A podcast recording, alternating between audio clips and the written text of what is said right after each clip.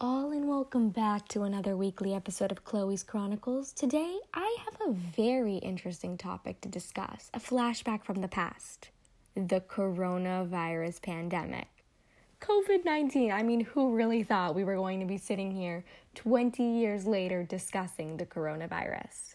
Well, as we're currently in 2040, I can still visualize myself quarantined in my house for months as the rest of the world was facing distress and closure. I was only 16 at the time, a junior in high school, and I can still remember my last day in the physical building of my high school. None of my teachers truly thought that we were going to have school canceled and changed for the rest of our lives. My microbiology teacher said to me at the time, I need you to pack up all of your things, lab coats, and gloves and take them home. You're going to need it.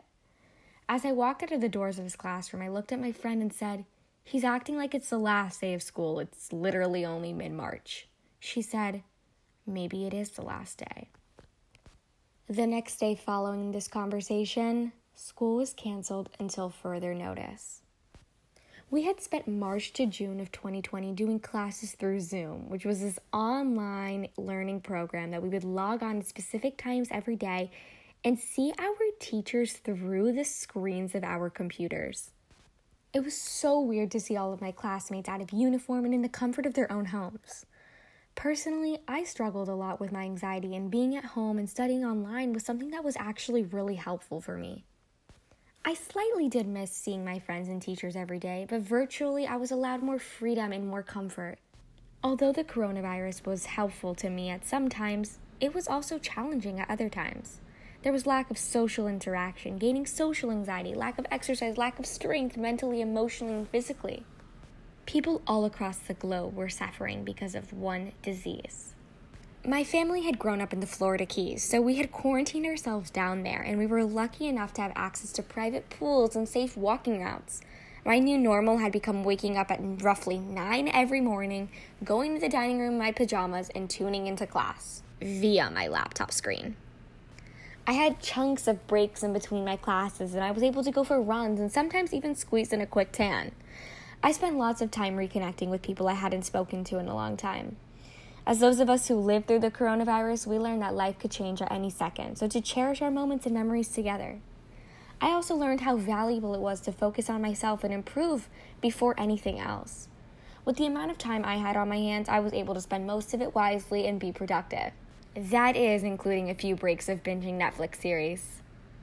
I had to watch all the seniors graduating from my high school and other high schools get stripped of their graduation and prom. I mean, I felt really bad for them, but I was just so lucky that it wasn't us.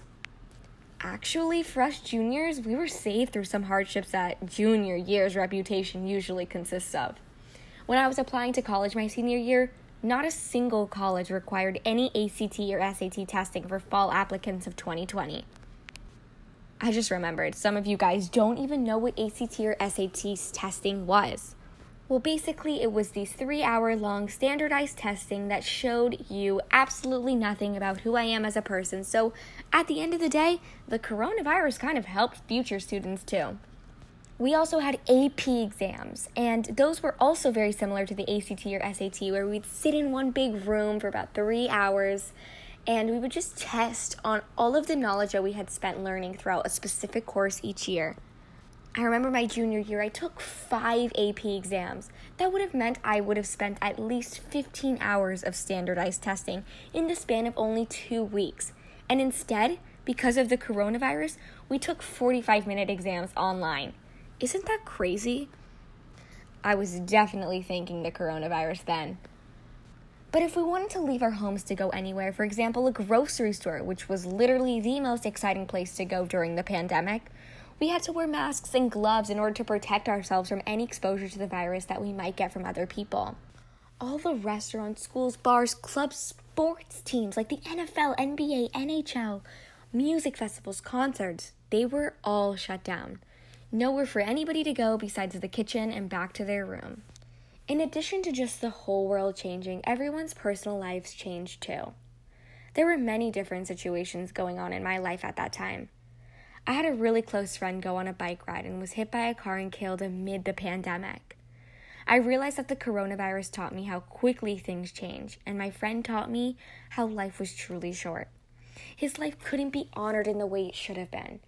We had to attend the funeral from within our cars, watching the family from a social distance manner and hearing the audio of the parents from our telephones connected to our car speakers. It was truly heartbreaking. I remember wanting to hug my friend so badly during one of the hardest times of our lives, but thinking in the back of my head that it could jeopardize my life too. A simple hug could strip someone of the rest of their hugs to come. Not only was the life of my close friend not honored because of the coronavirus, but the lives of millions were not able to be celebrated because of the social distance rule that made everyone stay at least six feet apart and the idea that no large social gatherings were truly acceptable. But after the school year ended, school was forever different. Every school had rotating days and different graduating classes. For example, Stonebridge High School graduating class A, B, and C. These specific classes would call for certain in person and social distance school days, and then spend other days throughout the school week studying through Zoom, an online virtual school.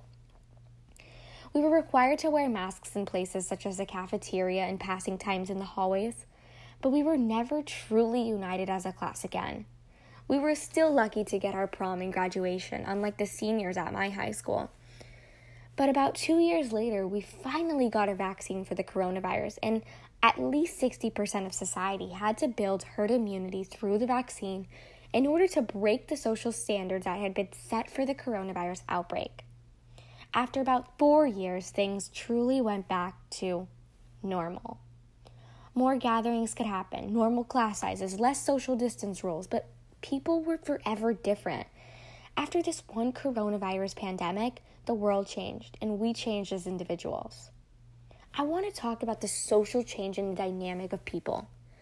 Society was changed for good because everyone was stuck living in a confined setting until four years later. It's almost like zoo animals being let out of their cages. People didn't know how to act. When I went to restaurants and public gatherings, I noticed far more socially awkward and nervous individuals. People were afraid to have other human interaction because it was so unnatural.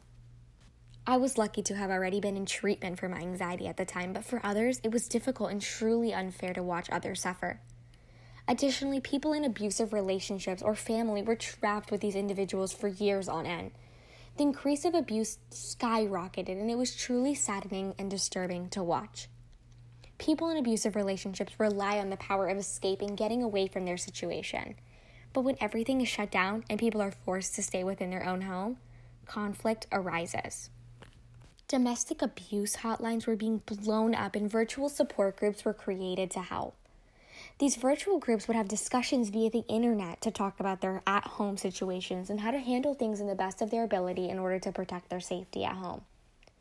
Not only was physical abuse problematic, but emotional and verbal abuse as well. Due to the poor economy at the time, we were almost close to hitting another depression as the stock market dropped and our president at the time was truly not doing anything to save it.